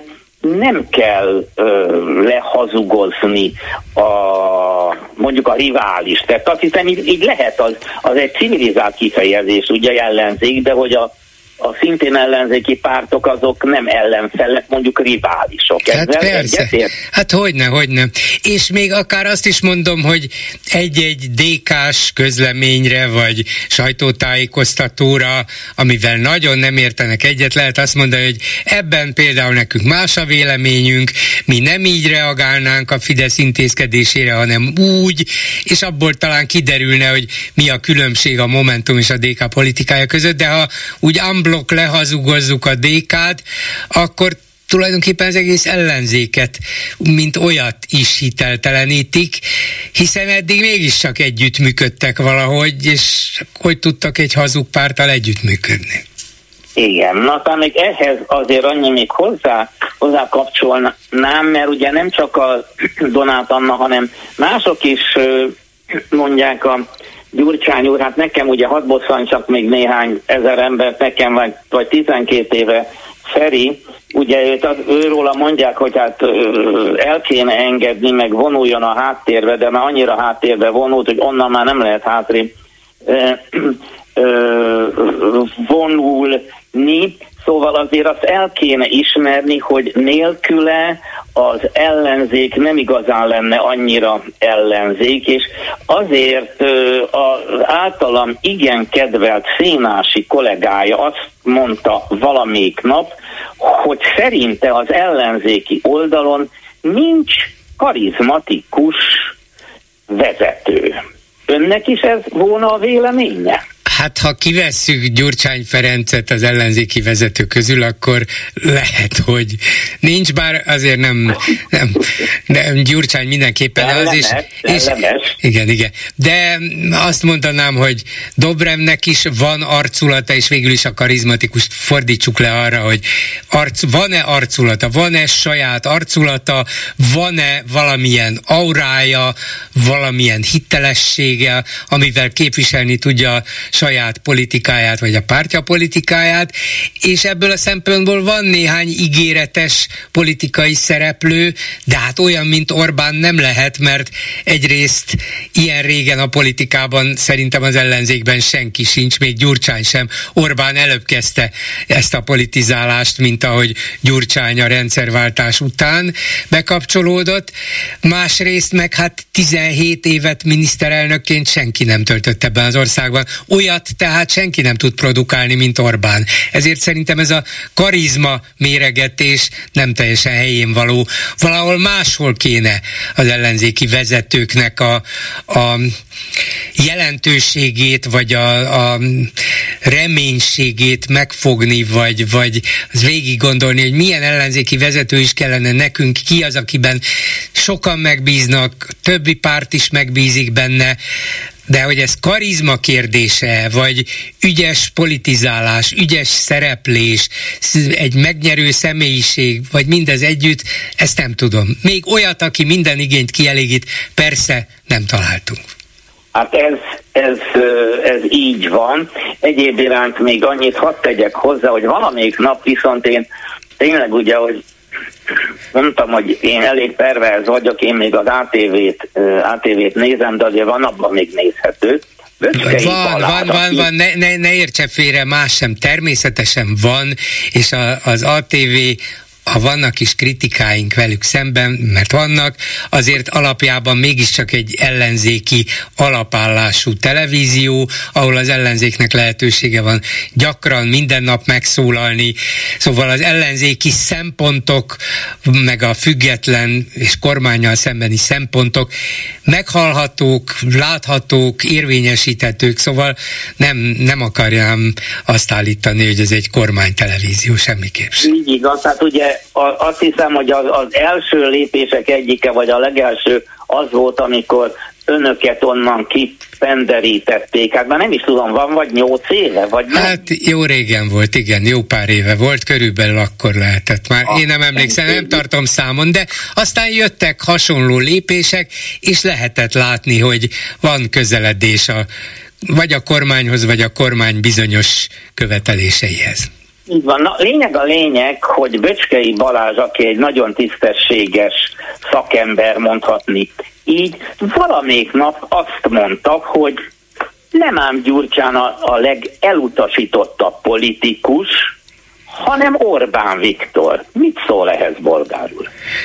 Hát nem tudom, én nem láttam erről méréseket, de, de ha ez így van, akkor ott van egy másik lista, amin Orbán valószínűleg az első három között szerepel a legnépszerűbbnek mondott, vagy a legelfogadottabb politikusok között. Egyszerűen azért, mert a Fidesz támogatottsága, a Fidesz szavazótábora olyan nagy, és ők Orbán tartják mindenek fölött, és mindenkinél jobbnak. Úgyhogy lehet, hogy a másik tábor egyöntetően elutasítja, és ezért ő, bár mondom, én ilyen táblázatot nem láttam, ő lenne a legutasítottabb, de miközben Gyurcsány nincs a legnépszerűbbek között, Orbán biztos ott van. Ez egész biztos. Még egy fél mondat ezzel kapcsolatban, hogy azért Dobrev Klárának én már vagy 8-10 évvel ezelőtt mondtam, hogy jó lenne, hogyha ő elgondolkozna azon, hogy a politikába vegyen jobban részt, akkor enyhén mosolygott. Utolsó de én, én már akkor megmondtam. Na, utolsó gondolat palesztinokkal kapcsolatban. Ezelőtt vagy 15 évvel volt, hogy egy házassági évforduló után jövünk ki a feleségemmel a Hiltonból, és ugye mellette van a Mátyás templom. A Mátyás templom előtt magyarok és palesztinok tüntettek egy kisebb csoport Izrael ellen. És hogy, hogy nem, az ilyenekben én mindig, az, az, ami számomra nem lelkesítő tüntetés, vagy vagy személyek, én, én valahogy belebotlok, mit tudom én, Császár Attilába is, és Boár Dánielbe is rendszeresen bele szoktam botlani, és hát megpróbáltam eszmecserét velük alkotni, nem sikerült, sőt, rendőrt hívtak rám, hát én természetesen nem menekülök, megvártam, feljelentettek, bírósági tárgyalás lett belőle, nem tudom mi volt, tehát gondolom valamilyen gyalászkodás, vagy sértegetés, vagy mit tudom én, milyen dolog volt. Minden esetre megnyertem a per, tehát nem büntettek meg. Valószínűleg nem Orbán lehetett akkor hatalmon, hogy megengedték ezt a palesztin barát tüntetést. No, ennyi lett volna. Köszönöm, hogy Én is köszönöm, Muszár úr. Köszönöm. Szóljanak továbbra is bolgár. Hát hadd szóljunk. Köszönöm viszont hallásra. Viszont hallásra. A vonalban pedig Grósz Andora, Mazsihisz elnöke. Jó napot kívánok! Jó napot kívánok! Köszöntöm a rádió hallgatóit. Természetesen a Hamas terrortámadása és annak következményei Izrael visszavágása a témánk, meg az ennek nyomán egyre zavarosabbá is váló, eh, vagy zavarosabbá és, és veszélyesebbé váló európai helyzet. Látjuk, hogy Európa is felbojdul ettől a tőlünk nem olyan messze lévő véres konfliktustól, és ebből a szempontból azt kell mondanom, hogy mintha szerencsénk volna, miközben Magyarországon viszonylag nagy zsidó közösség él, itt úgy látszik, hogy nyugalom van. Minek tulajdonítja ezt? Hát egyrészt két dolognak tulajdonítom. Az, hogy Magyarország a zsidó szempontból a megélhetés szempontjából, a zsidó, mi volt megélhetése szempontjából a világon az egyik legnyugodtabb ország és hely jelen pillanatban. Ez több dolognak lehet tulajdonítani. Egyrészt az izraeli-magyar kapcsolatokkal, a politikai kapcsolatokkal, illetve a két ország különböző szintű, nem csak politikai jellegű kapcsolataival.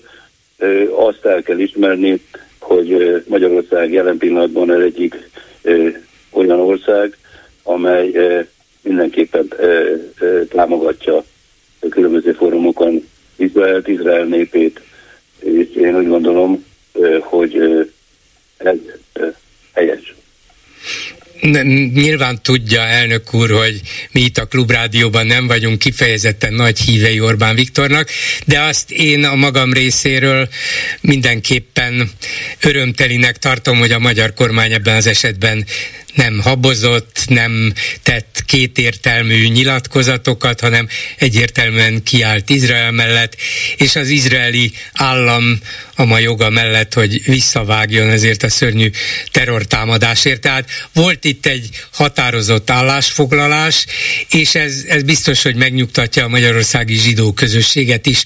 Gondolja, hogy ez tartós marad? Nem tudom, meddig fog folytatódni ez a fegyveres konfliktus, félek, hogy egy-két hét alatt nem fejeződik be, de ez az elköteleződés a magyar kormány, a magyar hatóságok részéről fennmarad? Én remélem, hogy fennmarad egyrészt, másrészt én úgy gondolom, hogy nem csak a magyar kormány és a magyar hatóságok mutatnak ilyen pozitív példát a külvilág, a külvilág felé és a magyar társadalom felé is, hanem a magyar parlament, ami a teljes országunkat, Magyarországunkat képezi le, az is egyértelműen állásfoglalt nagy többséggel minden politikai erő gyakorlatilag letette a, a, a voksot nem a palesztin nép, hanem a Hamas a terrorizmus elítélése mellett. Igen, vannak olyan egész furcsa apróságok, de jellemző, hogy, hogy a nagy politika hogyan szivárog le a, a társadalomba, méghozzá viszonylag gyorsan.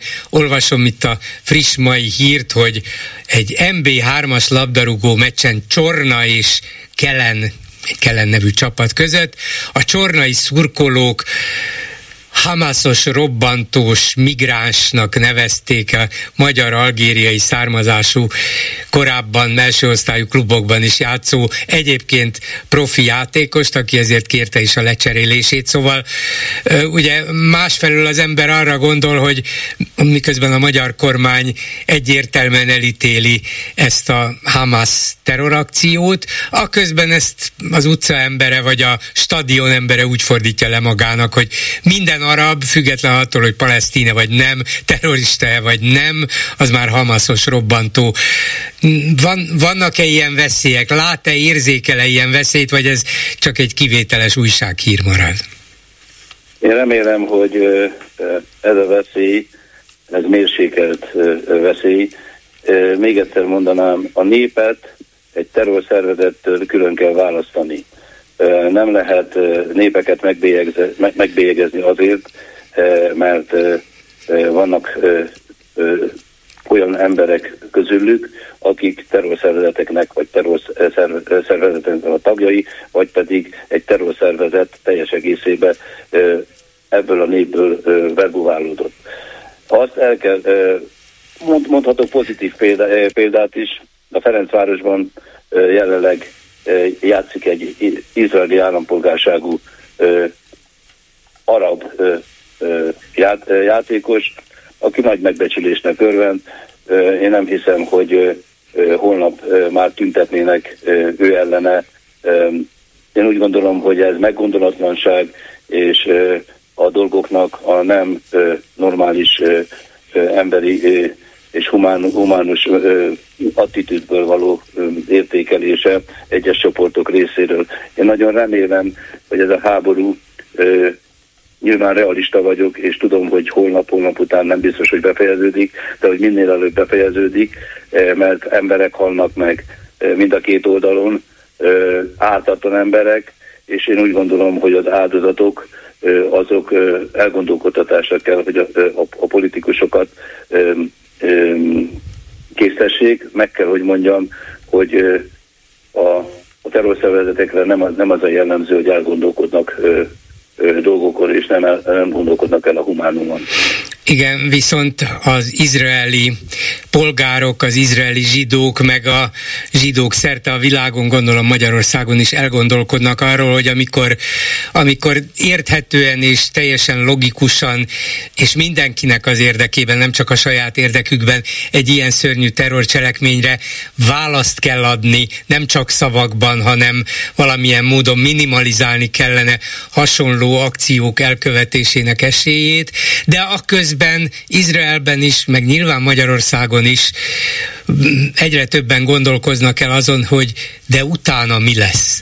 Például itt Magyarországon, akár a mazsihízben, bár nem önöktől függ, ez természetes, még csak azt sem mondom, hogy, hogy a világ nagyhatalmainak vezetői tudják, mondjuk az Izrael támogató Egyesült Államokban, hogy mi lesz utána, legfeljebb vannak javaslatai, de Önök például hogyan képzelik, hogy lehetne ezt a lehető legnagyobb reménységgel, vagy a, a siker legnagyobb esélyével megcsinálni, hogy a visszavágás után ott mégis élni lehessen, Izrael is biztonságban maradhasson, és legyen valamilyen kiút ebből a terroruralomból, ami Gázában érvényesült. Én úgy gondolom, hogy a elsődleges lépés a béke irány, irányába, a terrorizmusnak az elfolytása, a megszüntetése. Ez az alfája és az omogája a jelen, pillanat, jelen pillanatnak. Utána nyilvánvaló hozzá kell kezdeni, ha bár nagyon nehéz lesz, hisz olyan lelki és egyéni és közösségi traumák vannak Izraelen belül is, az izraeli zsidó társadalmon belül is, a palesztin társadalmon belül is, és a világ zsidóságát sem hagyja ez semlegesnek ebben a kérdésben. Nyilvánvaló, hogy megbocsáthatatlan bűnök vannak, a lefejezett gyerekek, az, anya, az anyám, terves anyából kiszakított csecsemő, az idős embereknek a, a válogatás nélküli megölése, de nem csak az idős, hanem minden korosztály ebbe beletartozik, hogy gyakorlatilag megfelezték például annak a kibusznak a lakosságát, amelyet mi most megpróbálunk elkölcsileg, és a szerény körülményeink, egyéb, egyéb körülményeink minket figyelembe segíteni. A Berikibuszról beszélek, ahol gyakorlatilag 1200 ember élt, és jelen pillanatban 600-an vannak, mert a többieket elpusztították. Tehát ezek olyan traumák, amiket, amiket nagyon nehéz feldolgozni. De, de tovább kell élni, Izrael lakosságára elmondható én azt hiszem az, hogy sajnos a, a történelme, a 75 éves történelme az bizonyítja, hogy a béke és a háború az váltakozott, a terrorcselekmények pedig kitöltötték a mindennapokat esetenként, tehát ez a, ez a lakosság, ez a populáció, ez felkészült arra, gyakorlott sajnos arra, ha bár ekkora traumák nem érték Izrael állam lakosságát ez idáig ebből a szempontból, mert egy terrorszervezet nem a, nem a hadseregre támad, nem annak a annak az államnak a hivatalos fegyveres erőit támadta meg, hanem a védtelen lakosságot. Tehát visszatérve a kérdésre azt tudom mondani, hogy a lelki traumák feldolgozása után mindenképpen a békére kell koncentrálni mind a két félnek.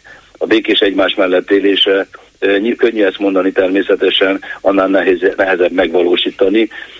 Nem csak a, a, a két népnek, hanem a, a nagypolitikának és a világpolitikának is. Minden meghatározott tényezőjének a világpolitikának arra kell törekedni, hogy ne a a terrorizmust táplálja a, a cselekedeteivel, politikai döntésével, és hanem a békét szolgálja.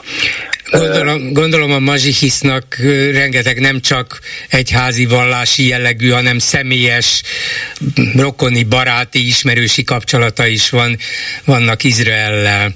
És ezek az elmúlt hetekben nyilván még szorosabbak vagy gyakoribbak voltak, hiszen nyilván az agodalmak miatt igyekeznek kapcsolatba lépni, hogy biztonságban vannak ismerősök, barátok, rokonok, vagy mit gondolnak arról, hogy mi a helyzet, mi lehet a kiút. Szóval abból leszűrve, amit velük beszélgetve, velük esetleg e-mailezve hallanak, megtudnak, mi a reményük, hogy hogyan fog ez a helyzet változni Izraelben? Tegnap beszélgettünk, vezetőségülést tartottunk, és összekapcsoltunk, összekapcsolódtunk online az egyik Nesset képviselővel, aki elmondta nekünk, hogy mi a hangulat, amúgy is a, a rokoni kapcsolatok, ahogy ön említette, és egyéb csatornákon mi pontosan tudjuk, hogy jelen pillanatban az izraeli, izraeli zsidóság, az izraeli nép milyen hangulatban van. Nyilvánvaló, hogy rendkívül módon megrázta őket ez a tragédia és ez a háborús helyzet megrázza, hisz minden család érintett egyrészt a harcoló alakulatok személyállományát illetően, másrészt ennek a fegyveres konfliktusnak, ennek a háborúnak a, a, a következményeit illetően, de elszántak, a nép elszánt, hisz egy 75 évvel ezelőtt egy 2000 éves álom valósult meg, a zsidó nép 2000 éves álma valósult meg, hogy létrejött az az ország, amelynek területén az őseink korábban is éltek.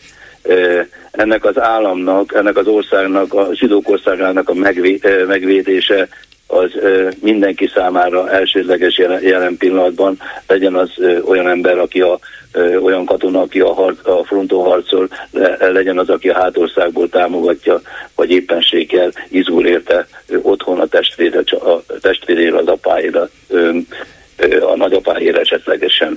Nem érzik Tehát... nagyobb veszélyben ennek a modern Izraelnek a létét most, mint akár az elmúlt 75 évben bármikor? Voltak ilyen vannak ilyen kinyilatkoztatások politikusok részéről, meghatározó politikusok részéről, és én úgy gondolom, hogy ez egy nagyon nagy veszély. Összehasonlítva a korá, korábbiakat háborúk dúltak, ezek vagy villámháborúk voltak, vagy néhány napos, néhány hetes háborúk voltak, de itt, itt katonai erő harcolt katonai erővel. Általában kiszámítható az, mondom, mondom én, mint egy 45 évig a Magyar Honvédségnél szolgálatot teljesítő katonorvos, hogy bizonyos dolgok kiszámíthatók, jobban kiszámíthatók, mint ebben a szituációban, amikor gyakorlatilag ö, egy teljesen ö, más jellegű ö, ellenfél van, és vele kell megvívni a harcot. Én úgy gondolom, hogy ebben a harcban a, olyan, olyan végeredmény lesz, amely megnyugtató lesz a zsidó állam és a, a Izrael állampolgárai részéről és a világ zsidósága számára is. Másrészt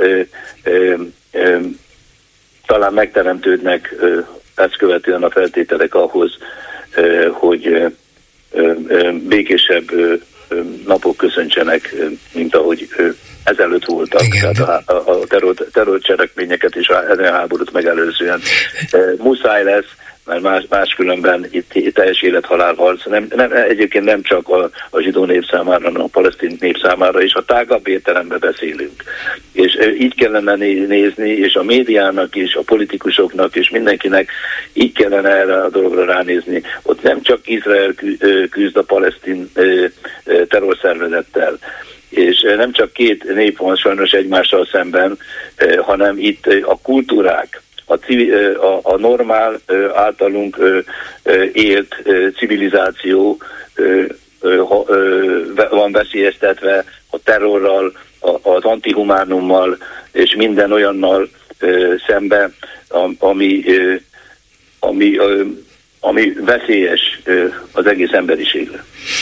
Visszatérve a magyarországi helyzetre mondta, hogy a magyarországi zsidóság talán nagyobb biztonságban van, mint számos más európai országban, de azért éppen a feszült és sokszor kiszámíthatatlan helyzet miatt igyekeznek megerősíteni, vagy a hatóságok megerősítették ezt a biztonságot mondjuk zsidó intézmények, zsinagógák környékén?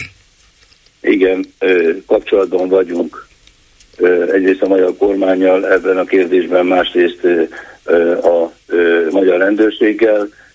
Ez a kapcsolat, ez napi kapcsolat, és eddig is volt egy bizonyos szintű kapcsolat, most ez a kapcsolat szorosabbá vált nyilvánvaló, mert, mert úgy gondoljuk, hogy végében is nyugalomban élünk, de pontosan az ön által említett igaz, hogy nem olyan erőteljes incidens, de, de, ami Csornán történt, egy egyszerű kulturális sporttevékenység kapcsán, az egyik pillanatra a másikra esetlegesen más szülhet.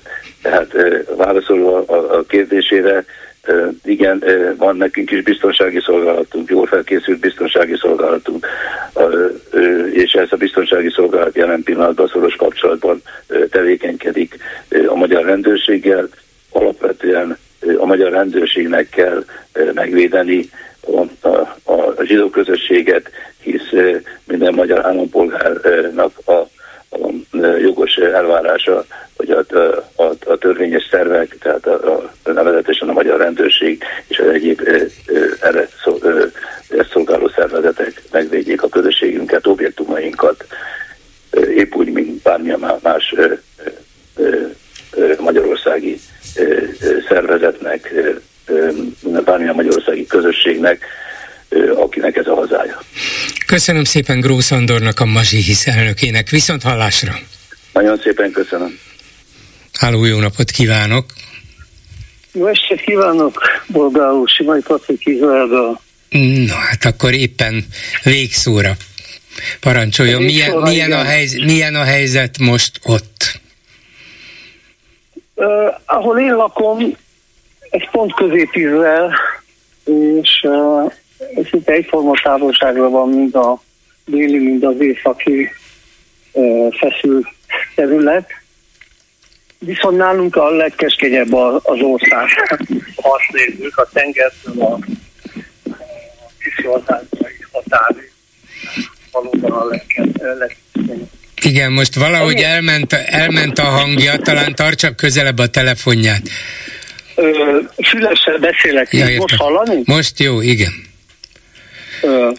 Azért, azért, azért szerettem volna telefonálni, mert most már nem először hallom, nem csak a klubrádióban, de úgy általában a magyar médiákban, hogy szinte piedesztára emelik a magyar kormányt a, úgy úgymond a zsidóság pártisága miatt.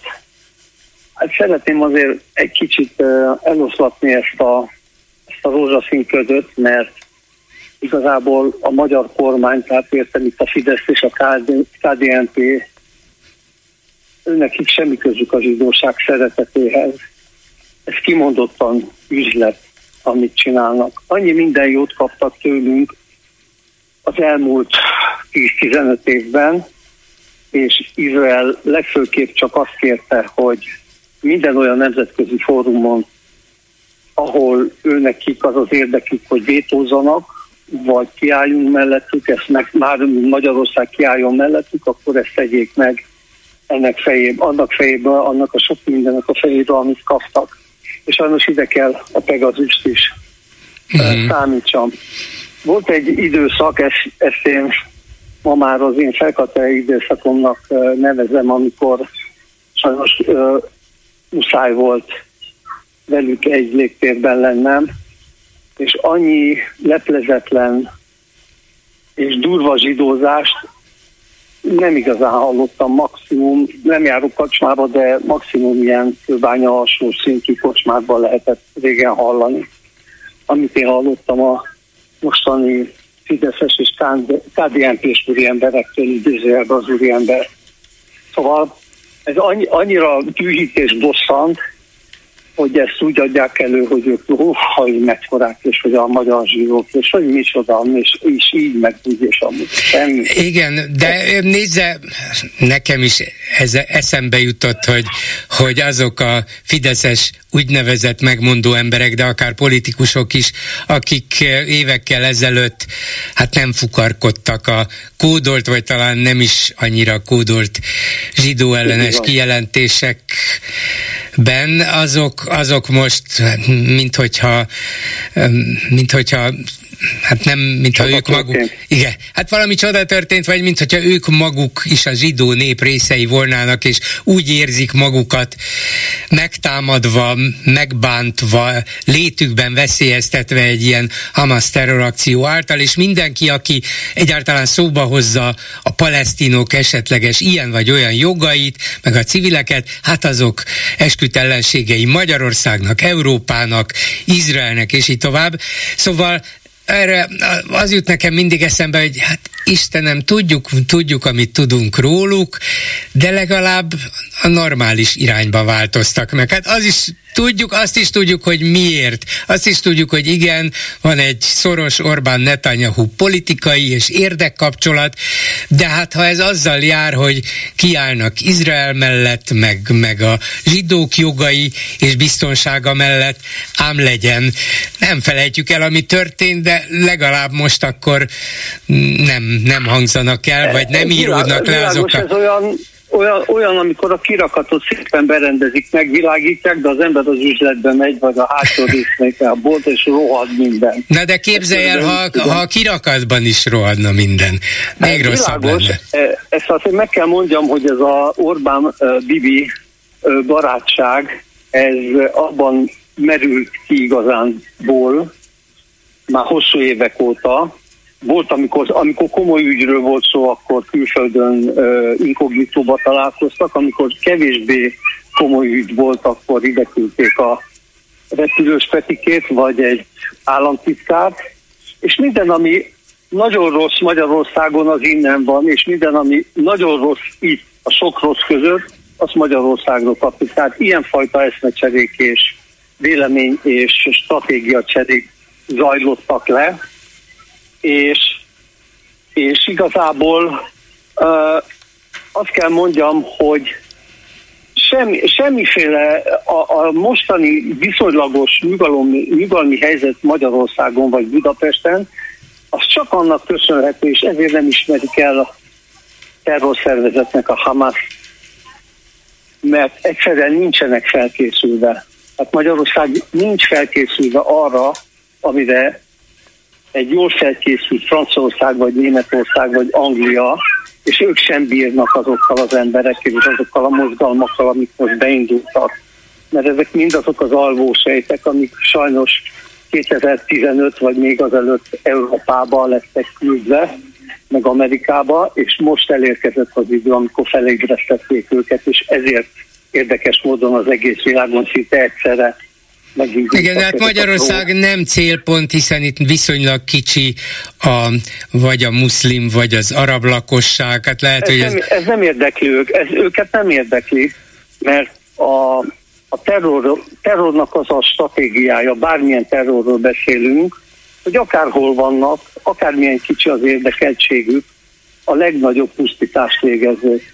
És ha egyszer úgy adódik, hogy elhatározzák, hogy ez Magyarország, Budapest vagy bármelyik város, akkor őket nem érdekli, hogy ott van zsidó, vagy laktak a zsidók. A legnagyobb pusztítás, és bizonyos ideológiát fognak mögé tenni, amivel megmagyarázzák, hogy miért jött ez el. Na most erre, erre sincs felkészülve. Uh-huh. Hiába van. És, és, és azért mondja, hogy inkább, inkább nem nevezik terrorszervezetnek a Hamaszt, nehogy véletlenül Igen. valakinek eszébe jusson. Uh-huh. Pontosan. Pontosan, pontosan.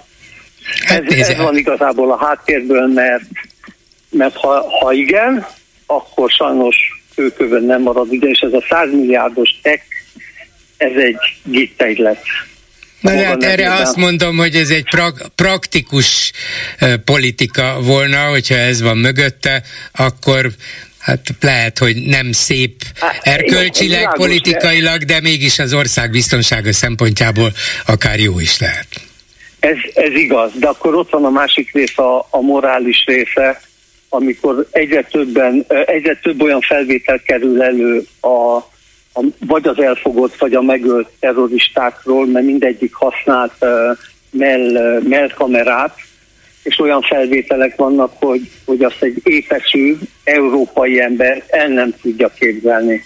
Ne, nem szeretnék belemenni, elég csak egy példát mondok, és azt hiszem senki nem fog tudni aludni rendesen, hogy találtak egy családot, ahol a nagypapa, nagymama térdelt, hátra kötözött kézzel, vele szembe a két unoka térdelt, hátra kötözött kézzel, mindegyiknek kiválták a szemét, és utána tarkon lőtték őket. Majd leültek az asztalhoz, sábátkor volt, és megették azt, amit előzőleg előkészítettek a terroristák. Csak ennyit mondok, és ez, ez még a leg, legfinomabb változat, mert itt van egy ultraortodox csoport, akik önkéntesek, és ők ö, mennek minden olyan helyre, ahol baleset történik, és hogy a testeket össze kell szedni. Ez van a háborúban is.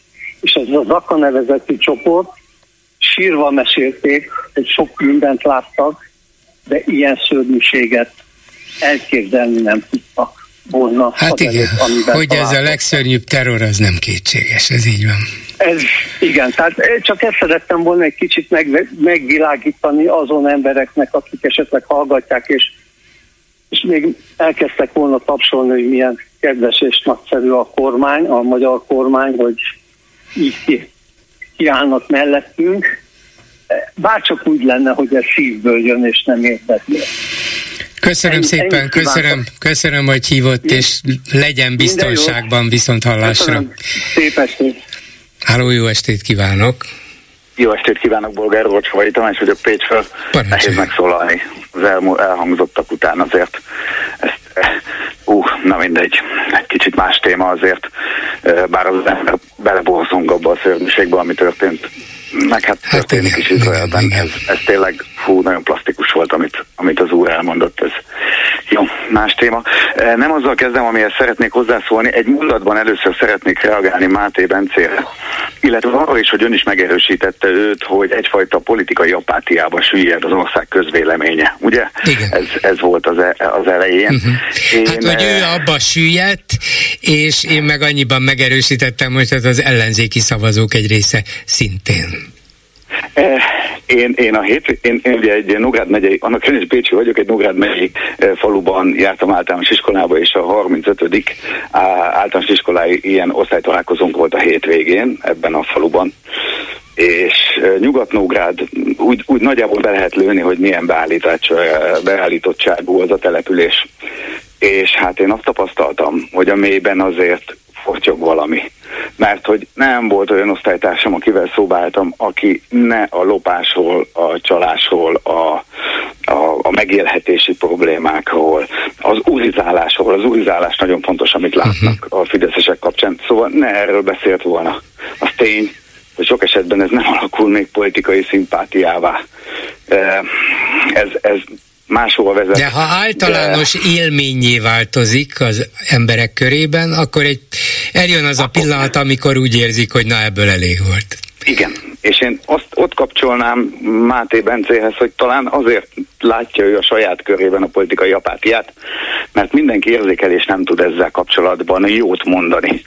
Tehát ezzel kapcsolatban a veszes rajongók vagy szavazók nem hiszem, hogy tudnák mentegetni a kormányt, akár csak az urizálással kapcsolatban, de, de leginkább a mindennapi élet. Akkor jobb úgy tenni, hogy hát forduljunk el a politikától, mert úgyse történik semmi, Aha. szóra se érdemes pont. Igen, értem, igen, igen. igen. Én, ennyiben akartam ide visszakapcsolni, és a másik fele az pedig e, a Donát Anna hullámok. Én megfogadtam, hogy ez nem fog hozzászólni, és a múlt héten kevésbé is hallgattam, megmondom őszintén a rádiót, mert gondoltam, hogy majd a DK szurkolóknál ez azért jelentős felzúdulást fog kelteni, és arra annyira nem voltam kíváncsi, de hát azért úgy hallom, hogy még tegnap is, meg ma is e, azért egynek az ügynek jöttek a hullámai, úgyhogy mégiscsak neki duráltam, és annyit szeretnék ezzel kapcsolatban elmondani, hogy én azt gondolom, hogy az, hogy mit mond Donát Anna ezzel kapcsolatban, mit reagál Gyurcsány Ferenc, az szervezeti maszturbáció. ebből nem lesz meg a cél. Mi a cél? Az, hogy a Fidesz legyőzzük a választásokon. Ehhez mi kell? Ehhez kettő dolog kell. A ellenzéki szavazó, hogy ez az ellenzéki szavazó mindegy irányba szavazzon. Ugye megpróbáltuk ezt részösszefogással, teljes szétmenéssel, tehát összefogás nélkül és teljes összefogás. Igen. Hova vagy meg volt a három és fél, vagy nem a három és fél millió, az aktuális számoknak megfelelően e, egyébként győzelemre vezethető szavazatszám, csak ugye szétment, vagy meg egy irányba mentek a szavazatok, mint a legutóbbi vagy változások, választásokon, viszont nem volt meg a szükséges szavazatmennyiség. Valaki azt gondolja, hogy ezt a struktúrát még lehet gyűrni, tehát én, én azt gondolom, hogy ebben a struktúrában nem lesz meg vagy az egy irányban történő szavazás, vagy a szükséges szavazat mennyiség. Na de hát, Ez... ha minden formációt kipróbáltak, akkor van Na, még olyan, amit nem? Még nem. Na, melyik? Egy dolgot még nem, de nem biztos, hogy célra vezet a pártpolitikai alapokon történő választás, ez, ez, ez önmaga szükséglete a politikának. Én azt gondolom viszont, hogy meg kéne állapodni abban a minimumban, ami az embereket nem viszi szét. Mi ez? Ez kettő dolog. Orbán Viktor elzavarása, elszámoltatása, illetőleg egy új választási törvény. És egy választás erejéig ez, ez most utópia lesz, amit mondok, de egyszerűen másképp nem látok rá esélyt. Egyetlen egy választás esélyig, erejéig. Az összes párt, összes politikusa lépjen egyet hátra. Legyen egy nemzeti mozgalom. Miért nem lehet egy Holoda Attillát, vagy, vagy, vagy, vagy egy Törteri Katalint, vagy, vagy egy Nagy Ervint, vagy nem tudom, Magyar Györgyöt összeszedni eh, egy lista élére, és ilyen személyeket jelölni egy listán, és megtalálni mindenhol az egyébként azt az egy szemét, aki tudom, lejáratot történt ez a civil. Hova lett? Eltűnt a hallgatónk. Jó, hallom, de... Én hallom. Ja, mo- igen, most hallom megint. Én hallom, én hallom. Igen. Bocsánat, nem tudom, hogy meddig hallott. Hát Tehát, hogy... lényegében a, a javaslatát értettem, hogy legyen erre a két célra egy nemzeti mozgalom, olyan nem politikus, de ismert közéleti szereplők részvételével, akik erre az egy célra fölesküdnének, és akkor talán mögöttük megteremthető a nagy Igen. ellenzéki összefogás és nincs, támogatottság nincs pártok Nézze, nélkül. Lássuk be a DK-nak is. Én, én nem vagyok Gyurcsány de belátom, hogy a DK-nak van tudom, egy millió szavazata. De lássuk be, van a, a Momentum mellett is jelentős százezer, és, és sok-sok párt mellett. És abban a pillanatban, hogy megjelennek arcok, megjelennek ideológiák, megjelenik a megosztottság, és nem lesz meg a Fidesz ellen szükséges szavazatmennyiség te azt a minimumot kell, ezt a két pontot, én ezt a kettőt uh-huh. látom meghatározni és megtalálni, és mögé arcokat, de pártpolitika nélkül föltenni egyetlen egy választás erejéig. Én nem látom, hogy a Fidesz ebben a pártpolitikai mezőben le lehetne győzni. Hát akkor valakit majd meg fogok kérdezni az ön által említettek közül, hogy na és mit szólnának ahhoz, hogy elinduljanak egy ilyenfajta nemzeti mozgalom élén, látnak-e ebben fantáziát.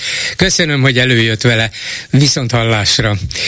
És itt a végén a Facebook kommentekről számol be Lőrinc Saba. Szia Gyuri, Szia Gyuri köszöntöm. Nem, még mindig nem hallunk téged, na most? Szia Gyuri, köszöntöm a hallgatókat. A kommentek számos témával foglalkoztak, ezek közül néhányat behoztam. Kósa miért aggódik 300 ezer magyar származású izraeli idejövetele miatt? Hát szerintem ráadásul feleslegesen aggódik, de, de nem tudom miért aggódna, mert ezek nem olyan menekültek lennének, akiket minden szempontból el kellene látni. Valószínűleg többségük jól szituált, magyarországi kapcsolataik, rokoni, baráti, egyéb kapcsolataik is lehetnek, és hát nem, az se biztos, hogy ha egyáltalán van két-háromszáz ezer magyar származású izraeli, akkor ezek mind Magyarországra jönnének. A kommentelő egy kicsit direktebben arra is kitért, hogy a magyar származású izraeliek nem határon túli testvéreink? Hát igen, igen. De nyilván csak Kósa arra célzott, hogy hát túl sokan lennének, szerintem eltúlzott aggodalmak, vagy ki tudja milyenek. Aztán a Momentum esélyeiről és működéséről egy gondolat. A Momentum fiatal párt állítják, hogy a fiatalok a jövő pártja. Nosza, menjenek és rázzák fel a mai egyetemistákat, mert ők, a, ők szavazók. Ők is szavazók. Azért az hozzá teszem, hogy... Igen, mondjuk a Momentumnak tényleg volna helye az egyetemeken, mert az egyetemi ifjúság nem nagyon mutatta magát az elmúlt években, amikor a, az oktatás helyzete, a közoktatás helyzete országos témává vált, az egyetemisták mintha csendes szemlélődők lettek volna néhány kivétellel. Igen, ez egy érdekes kérdés, tehát sokaktól hallom azt, hogy a fiatalokat azért is nehéz megszólítani, mert el vannak foglalva a pályázataikkal külföldre. Hát meg a pályájukkal. Sok mindennel hmm. lehet magyarázni, de a Momentum talán elérni őket. De érdekes módon nem látom, hogy erre, ebbe az irányba lenne valamiféle elmozdulás. Én sem. Még egy gondolat Izraelről. Most nagy Izrael barát lett a nagyszerű és drága nemzeti kormányunk. Lehet, hogy ott is pénzszagot érez Orbán. Mindig csak azt nézi, ami az ő érdeke. Neki nem Magyarország az első. És mindezt teszi a világ életében nagy ö, zsidó és Izrael barátságáról híres és hírhet Bayerről az élen. Hát vagy nem is az élen, de a, az oldalán. Ez elég érdekes felfel. Hát enyhén szólva érdekes. De még mindig jobb, hogyha ezt mondja, mint hogyha ha más, ezzel ellentétes, undorító kifejezéseket használ. De nekem az a kérdésem, hogy erről mit gondolnak Orbán úgymond barátai, Erdogan és Putyin? Ja, Hát nem foglalkoznak szerintem nagyon Magyarországgal. Mit, mit gondol a fideszes közönség? Érdekes módon egy nap alatt elfogadta. Egy nap alatt, és csatlakozik hozzá, ez így Csak van azt jól. tudom gondolni, hogy ha Orbán azt mondja, az úgy van jól. Így van. Ennyi lett volna Úgyhogy azt mondom, hogy rendben, akkor itt most véletlenül a jó oldalon állnak. Köszönöm szépen. Ezzel a megbeszéljük mai műsora véget ért. Készítésében közreműködött Král Kevin, Lőrinc Saba, Erdei Tünde, Leocki Miriam és Kemény Dániel. Bolgár Györgyöt hallották, viszont hallásra az ünnep után csütörtökön. Most pedig jön az Esti Gyors. Esti Gyors, a hírek háttere. A sajtóban valami egészen félreértett kiegyensúlyozottság ürügyén megy a számlálás, hogy hányan haltak meg az egyik, és hányan a másik oldalon, Izraelben és a gázai övezetben. Hány palesztin, mennyi zsidó halt meg. A nap végén mindig megvan a hideg számvetés is, hát bizony kevesebb a zsidó. Ez így nem kóser, darabra meg kell lenni a testeknek, hiszen ez méri, hogy mennyire civilizált jogállam Izrael.